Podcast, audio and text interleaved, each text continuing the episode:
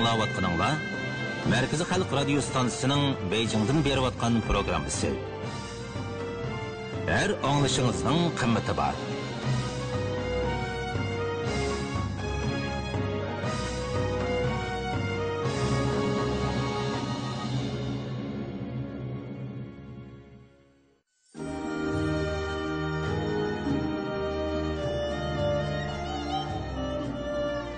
Merkezi Halk Radyo Stansı Nopozluk Munber.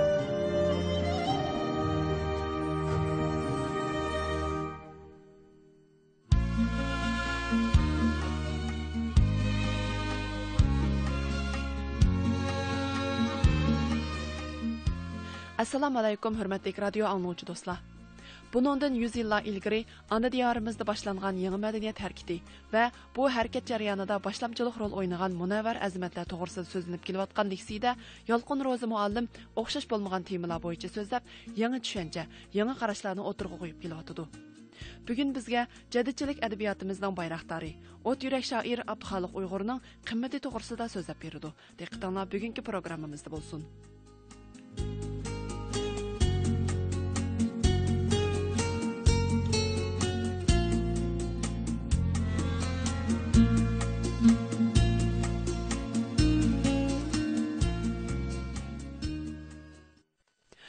Ялқын Малым, сіз өткен келесіде Яңы Маарып әрекетінің байрақтары Мәмтили әпәндінің қымбаттық мәневи мұрасы тәвпіқ ройы тоғырсыда сөз әпәген. Бүгін бізге жәдетчілік әдебиятының байрақтары шаир Абдухалық ұйғырының қымбаты тоғырсыда сөз әпәген болсаңыз. Ұйғыр Яңы мәдениет әрекеті тоғырсыды кеп болғанда біз бір байрақтар шәқісіне көз алдымыз келтірміз. Бұла ұйғыр sanat hareketininki bayraktarı bolgan Akuka Musabayevla Uyghur еңі Medeniyet Erkitinin байрақтары olan Abdülkadir Damullam, Uyghur Yeni Şeriyet Erkitininki байрақтары olan Abdülhalik Uyghur, Uyghur Yeni Marif Erkitinin байрақтары olan Memtil Efendi Katarlıqla. Biz Memtil Efendi'nin royini Tevpik royi deb xuloslagan tavbih ro'yi orqali mamtil ma'naviy qimmatini sharhlagan bugun biz abduxoliq uyg'urninki ro'yini ya'ni uningki bizning ideologiya va ma'naviy hayotimizdagi qimmatini sharhlab o'tamiz. Hammamizga ma'lum abduxoliq uyg'ur bilan mamtil apandi o'xshash bir yilda tug'ilgan ya'ni bir ming to'qqiz yuz birinchi yil tug'ilgan. Abduxoliq uyg'ur o'ttiz ikki yoshida mamtil apandi o'ttiz olti yoshida o'ltirilgan demak bularninki umrining uzun qisqaligimi asosan o'xshab ketadi. Abduxoliq uyg'urninki qimmatini biz qaysi jihatlardan ko'rib olaymiz deganda abduxoliq uyg'ur shinjang uyg'urlar orasida tunji bo'lib milliy ongni ya'ni uyg'ur ro'yini va uyg'ur nomini ko'tarib chiqqan mashhur adib. Tarix haqida tushunchasi bor kishilarga ayonki yaqinqi zamon tariximizda uyg'urlar o'zining millat nomini iste'mol qilishni asosan unutib ketgan. Bejing millatlar nashriyati nashr qilgan olti shahar maktublari degan kitobning avtori nushrva yavushub o'zininki ayni vaqtdagi ya'ni buningdan yuz yillar ilgari shimoliy va janubiy shinjongdagi uyg'urlarning hayotini tekshirgan vaqtda bu yerda kishilarninki milliy angning asosan unutilganligini o'zining tarixdagi uyg'ur degan nomini asosan iste'mol qilishni bilmaydiganligini payqab ichingan u ba'zilardan hatto siz kim bo'lasiz? desa biz chantu deb javob bergan. Demak kishilarniki o'zini mana mushundoq nomni atishi nadan kelib chiqqan deganda ayni vaqtda har qaysi millatlar ya'ni feodallik davridagi har qaysi millatlar bir birini shundoq kamsitish xarakterlik gaplar bilan atashga odatlanib qolgan. Masalan mo'ng'ullarni qolmoq deb ataydigan uyg'urlarni chanto deb ataydigan xanzularni xitoy deb ataydigan atash feodallik jamiyatdagi har qaysi qavm millatlarninki yana bir millatlarni kamsitib atash odati ammo bu kamsitishni shu vaqtdagi millatlarninki o'zining milliy intayin tuvan bo'lg'achqa o'zim hatto shunda atagan demak uyg'urlar o'zini biz chantu bo'lamiz deb shundaq atagan bu nimani bildirdi deganda milliy ongning yo'qolganligi ham o'zining tarixdagi ajdodlari qo'llangan uyg'ur degan nomni esdan ko'tirib ketganligini ya'ni unutib qolganligini bildirdi. Mana mushundoq bir xil e, tarixiy reallik yoki ijtimoiy reallik ustida gap bo'lgan vaqtimizda biz zadi uyg'ur degan nomni kim eng boldir qo'llangan degan mushundoq bir masalaga duch kelamiz.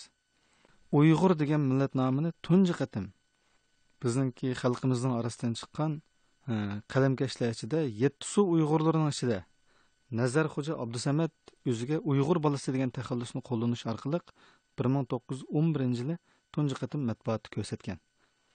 Abduxoliq uyg'ur shinjang uyg'urlari orasidan tunji bo'lib o'ziga uyg'ur degan nomni taxallus qilib ishlatgan. Demak bizningki nazarxo'ja abdusamad yetti suv orasida abduxoliq uyg'ur shinjang uyg'urlari orasida uyg'ur degan nomni o'ziga taxallus qilinib ishlatgan tunji ziyolilarimiz yoki qalamkashlarimiz hisoblanadi nazarxo'ja abdusamadmi milliy tuyg'usi kuchlik mas'uliyat ustun xalqning g'amini yeydigan xalqning taraqqiyotiga madaniyatiga ilg'orligiga ko'ngil bildigan shundoq fikrni chiqish qildigan bir munavvar ziyoli u bir ming to'qqiz yuz o'n birinchi yildan boshlab matbuotlarda ayni vaqtdagi vaqit shura qatorliq tatarcha matbuotlarda uyg'urlarning ijtimoiy hayoti va ijtimoiy taqdiriga ko'plagan maqolalarni yozgan taranch turklarining tarixi deydigan ili nuzugum haqida maxsus kitoblarni yozgan. Demak e, nazarxo'ja abdusamad bir ming to'qqiz yuz o'ninchi va yigirmanchi yillarda unumli xizmatlarni qilib shu vaqtdagi jadidchi adabiyotimizniki boshlanishiga ul xarakterlik e, xizmatlarni ishlagan. Shinjang uyg'urlar orasida abduqodir domullam muhammas degan uzun she'rini yozish mevalar munozirasi degan e, uzun she'rini yozish va nasihati ammo degan shundoq ommaga nasihat xarakterdagi e, chaqiriq xarakterdagi maqolalarni yozish orqali uyg'ur jadidchilik adabiyotininki shinjongdagi muqaddimasini boshlagan ammo bir ming to'qqiz yuz yigirmanchi yilga kelganda jadidchilik adabiyotini avjiga chiqargani kim u deganda abduxoliq uyg'ur abduxoliq uyg'ur o'ziningki nomini ya'ni taxallusini uyg'ur degan nomni qo'llanish orqali o'zining she'rlarida mana shundoq bir xil uyg'ur engini yoki milliy kimlik tuyg'usini tunji qatim ko'tarib chiqqan ham buning muhimligini taxirsizligini ta'kidlagan qalamkash. Abduxoliq uyg'ur o'zining qilbahor degan bir she'rida davri jabridin esit holingga uyg'ur voyi kim? Qish kelib muzlatmasin patrax g'animat qilbahor deydigan mana shundoq misralarni yozgan. Bu misralardagi holingga uyg'ur voyi kim? degan shu jumlalarda uyg'ur so'zi iste'mol qilingan. Yana bir she'rida. Nechuk ahvoldadir millat uyg'ur avlodi ichin ko'zni qiling g'ayrat qilib himmat qo'pung tashlab quruq so'zni deydigan bir ruboisini yozgan. Mana shu ruboisdimi uyg'ur avlodi ichin ko'zni degan misrada uyg'ur degan nomni tunji qatim ishlatgan. Demak shinjang uyg'urlar orasida abduxoliq uyg'urninki uyg'ur degan nomni o'ziga taxallus qilib qo'llanganligi va she'rlarda uyg'ur nomini singdirib turib misralarni tuzganligi ham she'rlarning barliq mazmuni va tendensiyasini uyg'urlarning milliy kimligini o'zlik tuyg'usini uyg'otishga qaratganligi va milliy ongni uyg'otish yetildirish jihatda cho'qon solganligi abduxoliq uyg'urningki bizning jadidchilik adabiyotimizdagi ma'naviy qimmatini ya'ni abduxoliq xos bo'lgan bir xil ma'naviy xoslikni gavdlantirib turadigan ro'shan bir alomat deb ayta olamiz. Uyg'ur degan nom ya'ni uyg'ur degan millat nomi hukumat tarafidan ya'niki ommaviy siyosiy gazetlar tarafidan zati qachondan boshlab iste'mol qilingan deganda sovet ittifoqida bir ming to'qqiz yuz yigirma birinchi yil toshkentda ochilgan uyg'ur ittifoqininki bir qatimliq yig'inida uyg'urlarninki millat nomininki uyg'ur ekanligi tunji qatim oshkora e'lon qilingan. Ham shuningdek uyg'ur degan nom keng ko'lamda iste'mol qilingan. Ammo shinjang uyg'urlar orasida bir ming to'qqiz yuz o'ttiz to'rtinchi yili shansi o'lkada bir e, millatlar qurultayini ochib shu yig'inda uyg'urlarninki e, millat nomining uyg'ur ekanligini ham uning hanzucha yozilishining qaysi xatlar bilan bo'lganligini bekitgan. Demak yettisi uyg'urlarninki uyg'ur deb atalishi bir ming to'qqiz yuz yigirma birinchi yil toshkentda ochilgan yig'in bilan munosabatli shinjang uyg'urlarining uyg'ur deb atalishi bir ming to'qqiz yuz o'ttiz to'rtinchi yili urumchida ochilgan millatlar qurultiyi degan shig'im bilan munosabatli shuningdek matbuotlarda ilmiy asarlarda yoki maktablarda uyg'ur nomi keng iste'mol qilindi. Ham u kishilarninki til iste'molida yeziqchilik amaliyotida va tadqiqot faoliyatlarida qo'llaniladigan bo'ldi. Mana shu nomlarninki qayta tirildirilishi ham keng doirada qo'llanilishi uyg'urlarninki milliy kimlik tuyg'usining shakllanishiga turtkilik rol o'ynadi deb aytishga bo'ldi. Shu asosda uyg'urlarninki uyg'ur tilini tadqiq qiladigan uyg'ur yezig'ini qiliplashtiradigan uyg'ur yezig'ining imlosini to'g'irlaydigan nurg'un xizmatlar va emgaklar ishlandi. Uyg'urlarning tarixiga munosabatlik izlanishlar va tadqiqotlar ilib berildi demak uyg'ur nomininki qayta tiklanishi va qayta iste'mol qilinishiniki uyg'urlarning milliy hayotida mana shunday ahamiyatli taraflar bo'lgan. Abduxoliq uyg'ur ma'lum bir organ ma'lum bir hukumatninki uyg'ur nomini umumlashtirishni kutib o'ltirmasdanligini o'zining she'rlarida ham o'zining taxallusida bu nomni qo'llanib uyg'ur ingini va uyg'ur kimlik tuyg'usini shakllantirishga buril atlangan bir munavvar yo'lboshchi adab hisoblanadi shunga abduxoliq uyg'urninki qimmati qaysi jihat ko'rildi desa menimcha birinchi muhim qimmati uyg'ur kimlik ingini shakllantirish va uyg'ur nomini iste'mol qilish jihatdagi to'hpist ko'rildi deb aytalayman abduxoliq uyg'urninki ikkinchi turlik qimmati qaysi jihat aks etadi deganda she'rlarini sap uyg'ur tilida yozganligida bugungi kunda she'rni yoki adabiy asarlarni sap uyg'ur tilida yozish masalasi u cho'ng masala bo'lmay qoldi hammamiz shundoq bu bir aqlli talab ham umumyuzlik hodisa ammo ayni vaqtda ming yillab chag'atay tilining ta'sirida yoki chag'atay tili bo'yicha adabiy asar yozish an'anasi shakllanib kelgan bir madaniyat muhitida abduxoliq uyg'urdek bir odamning o'tirg'i chiqib sap uyg'ur tilida she'r yozishi bu inqilob xarakterli masala edi. Abduxoliq uyg'urning she'rlarida oz sanda qisman arabcha farscha atalg'ular bo'lsinmi? Ammo tushunish jihatdan boshlang'ich maktab saviyasidagi odamdan tortib muayyan bilish ya'ni ona til haqida tafakkur qila oladigan ona til haqida ravon so'zlaydigan har qanday odam abduxoliq uyg'urning she'rlarini o'qisa azm qila tushuna oladi va uningda zo'q ola oladi. Demak abduxoliq uyg'urninki ayni vaqtda shundoq ona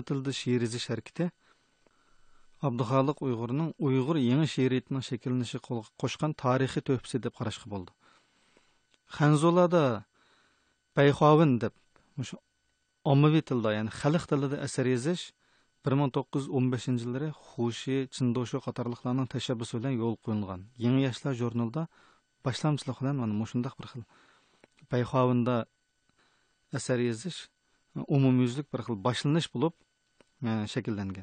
demak abduxoliq uyg'urninki ona tilida she'r yozish ya'ni ona tilida ijodiyat bilan shug'ullanish harakatimi bir ming to'qqiz yuz yigirmanchi yillarda boshlangan bir ming to'qqiz yuz e, o'ninchi va yigirmanchi yillarda dunyoning ko'plagan joylarida an'anaviy e, oqsumaklar tilidan yo bo'lmasa an'anaviy madaniyat tilidan o'zining ona tiliga o'tib o'zining sof ona tilida va xalq tushunadigan tilda asar yozish bir yuzlanishga aylangan.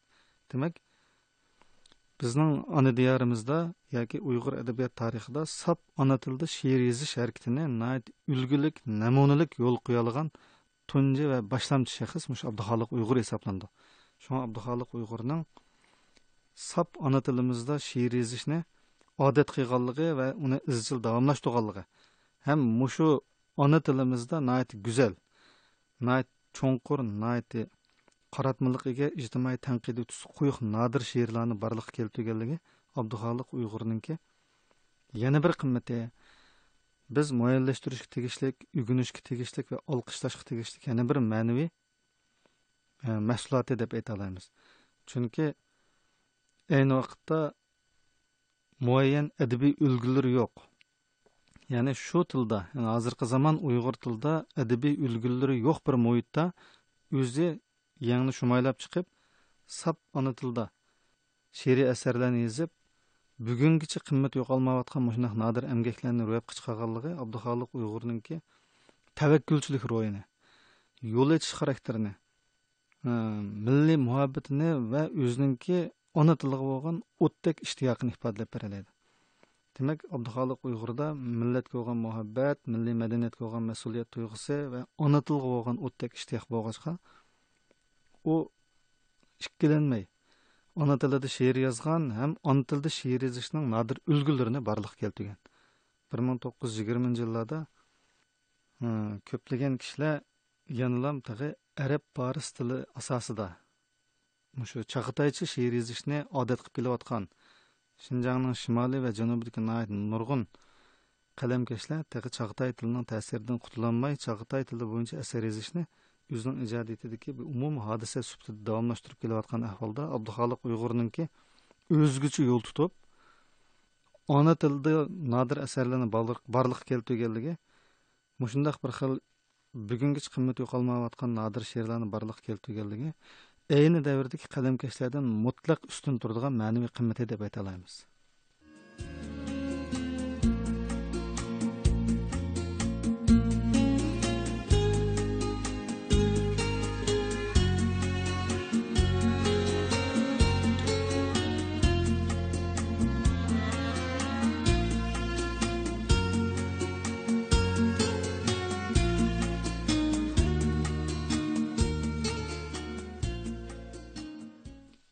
дұхалық ұйғырының ке қымметі үсті тоқталғанда біз ені тілгіліп үтшік тегішлік. Ені бір қымметі неме дегенде, абдұхалық ұйғырының бейгішлі шырай. Адетте адамларының ке қыммет қарыш жәттен бәрмен болып ешешіне олдан қорын құйдығы адамлар олды. Бейгішліп ешешіне олдан қорын құйдығы адамлар олды. Демек, айатыда қайсықыл қымметіне гәудендіріп ешешіне – qaysi xil qimmatni hayotning mezoni qilib yashashni tanlash har kimning ixtiyoridagi ish ba'zilar ham beg'ishlab yashashni ham bahramand bo'lib yashashni odat qilgan bo'ladi ba'zilar asosan beg'ishlab yashashni ba'zilar asosan bahramand bo'lib yashashni odat qilgan bo'ldi mushulni ichida eng qimmatli odam qandoq odam deganda beg'ishlab yashash ro'yiga ega odam beg'ishlab yashash ro'yiga ega odam o'zini emas o'zgalarni o'ylagan bo'ldi oilasiga emas butkul qavm qarindoshlariga ko'ngil bilgan bo'ldi. O'zining qavmi qarindoshlariga ko'ngil bilish ularning g'imini yeyish ularning taraqqiyotiga kelgusi ko'ngil bilish shularninki o'tida kuyib suyida iqish mana bu beg'ishlab yashash ro'yiga ega kishilarninki eng oliy tanlash. Abduxoliq uyg'urda mana shundaq eng oliy tanlash yoki eng yuksak qimmat qarashi uning hayoti va ijodiyatida to'liq aks etgan deb qarashga bo'ldi. Abduxoliq uyg'ur nayt katta ulamo oilasida kelib chiqqan ham nayt katta savdogar oilasida kelib chiqqan. Agar u o'zining butkul zehni va vaqtini savdo setiq tijorat ishlariga beg'ishlagan bo'lsa u albatta nayt katta savdogar bo'lgan yoki boy atalgan bo'ladi. Bugungi kunda biz uni abduxoliq uyg'ur demay abduxoliq hojim deb maqtagan bo'lardik ammo bizning uni abduxoliq hojim deb shundoq maqtashimiz bilan abduxoliq uyg'ur deb shundoq hurmatli atishimizni o'rtasida osmon zamin farq bor biz nima uchun shundoq hurmatli ataymiz deganda bizni hurmat bilan atashga majbur qilayotgani abduxoliq uyg'urning hayotida beg'ishlab yashashni birinchi o'rin qo'yib o'tganligi. Har qandoq vaqtida zehnini vaqtini va o'zining tafakkurini xalqning bildirdi.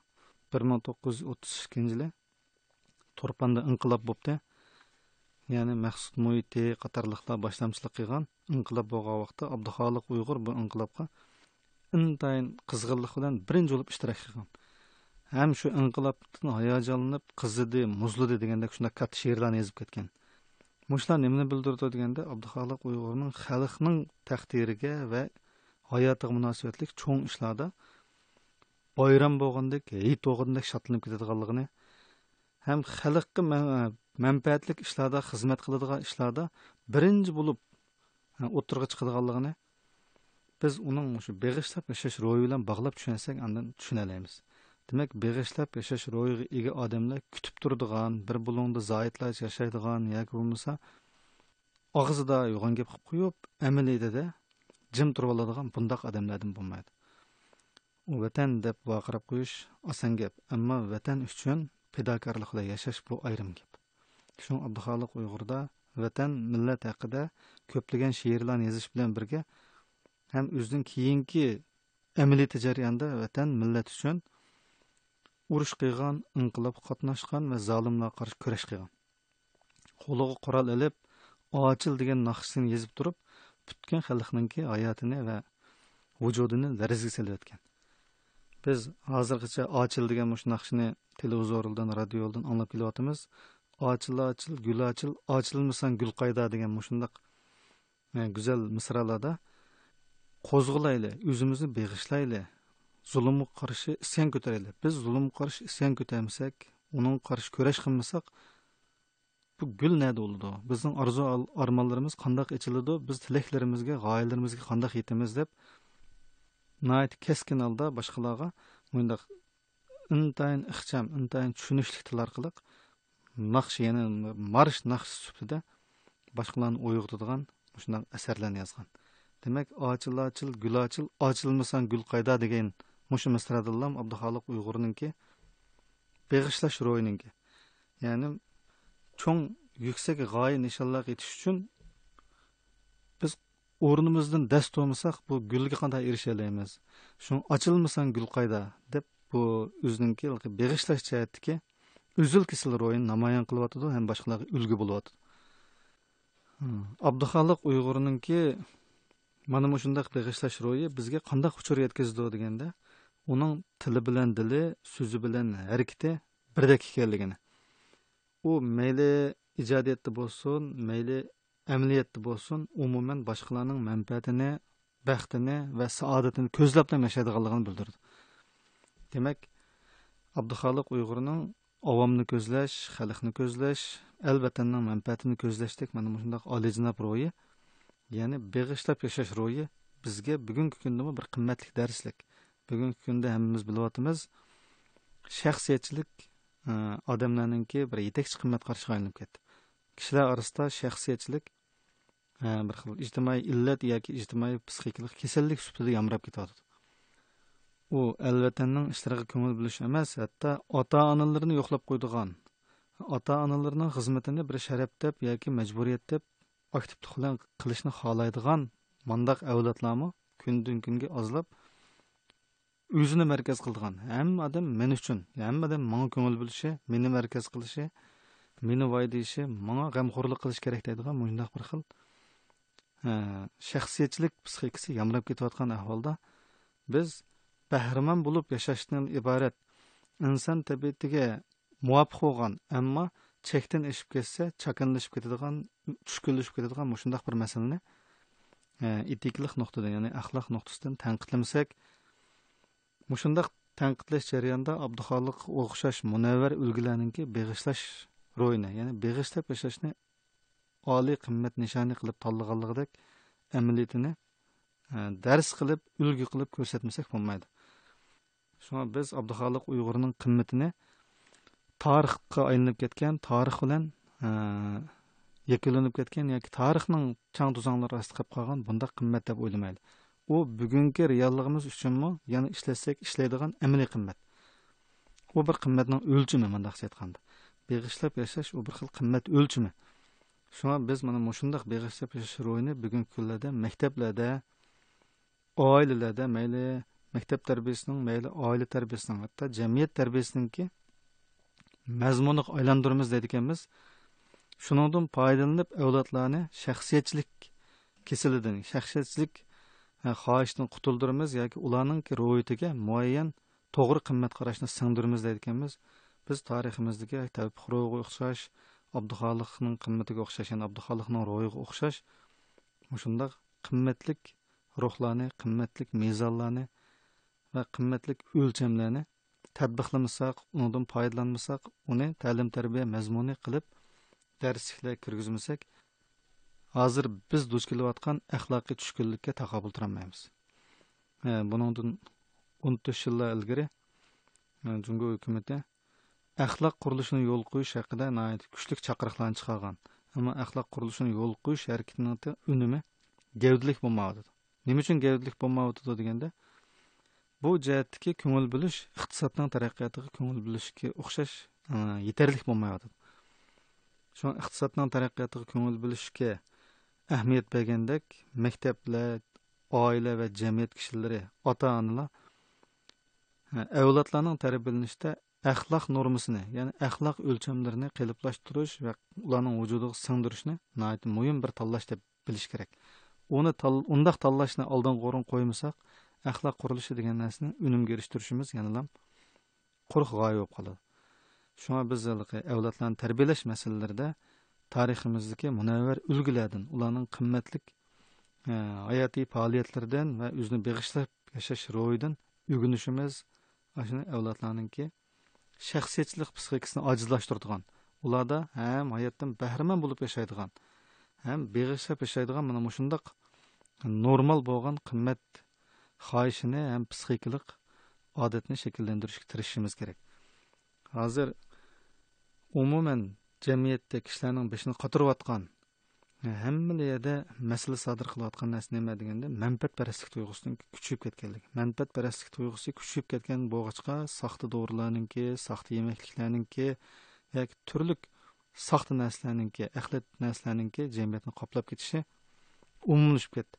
Agar odamlarning vujudida boshqalarni o'ylaydigan boshqalarga ko'ngil biladigan beg'ishlab yashashni muhim bir qimmat mezoni qiladigan shundoq odat bo'lgan bo'lsa hargizmi kishilar bir birini qoqti so'qti qiladigan aldaydigan boshqalarning hayoti bilan o'ynashadigan soxtaliklarni va soxta yemakliklarni bundoq bozorlashtirib yotmagan keng ko'lamda yomg'irib yotmagan bo'ladi shunga abduxoliq uyg'urningki al vatanning manfaatini oldingi o'rin qo'ydigan boshqalar uchun o'zini o'zining shaxsiy manfaatlaridan orzu istaklaridan voz kechib turib umumning manfaatini va orzu istaklarini birinchi o'rin qo'ydigan. Shu orqali boshqalarga umuman beg'ishlab yashashdan iborat bir qimmatlik hayot ulgusini yaratib beradigan mush tarafini biz bugungi reallikdagi manfaatparastlik kuchayib ketgan shaxsiyatchilik kuchayib ketgan boshqalarni o'ylamaydigan faqat o'zini markaz qilib o'zini o'ylaydigan ijtimoiy kayfiyat bilan bugun uchun xizmat qilishda jonliq qo'lini olsak jonliq tadbiqlay olsak ba'zi duch kelayotgan masalalarni hal qilishda muayyan retsept va muayyan chora tadbirga erishgan bo'lamiz deb qarayman. Abduxoliq uyg'urninki qimmati biz mana yuqorida aytgandek uning uyg'ur degan nomni tunji qatim o'ziga taxallus qilib qo'llanib uyg'ur milliy kimlik nuqtasidan chiqib asar yozganligida ham tunji qitim sap uyg'ur tilida munavvar she'rlarni yaratib ulgi tiklab berganligida. Yana bir jihatdan texim muhimi bugun uchun texim qimmatli bo'lgan boshqalarni o'ylab beg'ishlab yashashdan iborat mana shunday qimmatli hayot mezonini oldingi o'rin qo'yib boshdan oxir mayli ijodiyatda va mayli amaliyotda boshqalarni o'ylab yashashni o'ziga mezon qilganligida deb ayta olamiz. Demak abduxoliq uyg'urninki qimmatini mushu uch jihatdan tushuntirib turamiz bu abduxoliq uyg'urning qimmatining umumiy holati emas albatta uning qimmati yana nurg'un jihatlarga chetildi ham boshqa izlanguchilar biz o'ylab yetmagan yoki boshqalarmi o'ylab yetmagan texmi cho'nqir qimmatlarni cho'nqir ahamiyatga taraflarini yo'ritib berishi mumkin shunga abduxoliq uyg'urni ichilmagan bo'z u tadqiq qilishni o'rganishni va o'zlashtirishni kutib turgan bir ma'naviy boyliq biz abduxoliq uyg'urdan iborat shundoq ma'naviy boyliqqa hargiz sal qaramasligimiz uni texmi cho'nqir tadqiq qilishimiz va o'rganishimiz kerak.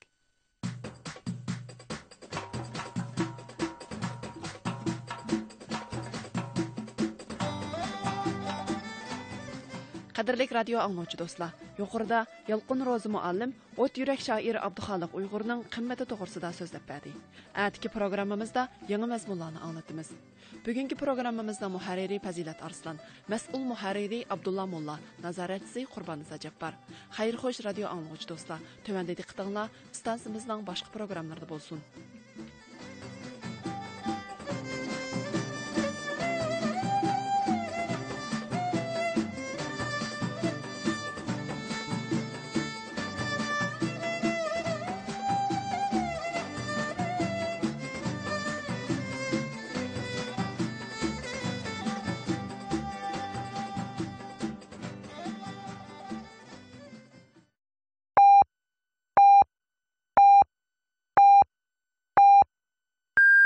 Бейжің vaqti soat 16.